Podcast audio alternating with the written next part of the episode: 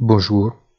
Une autre journée chaotique avec des bourses, des taux d'échange et des matières premières plus incertains. Mais les taux ont fortement augmenté, surtout après la série d'annonces des données macroéconomiques américaines sur les ventes et la production industrielle, qui ont dépassé positivement les attentes.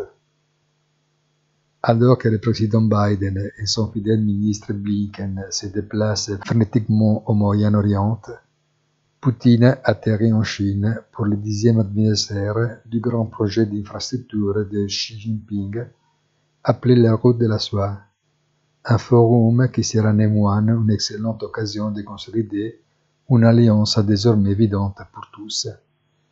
Bonne journée et rendez-vous sur notre site easytradingfinance.it.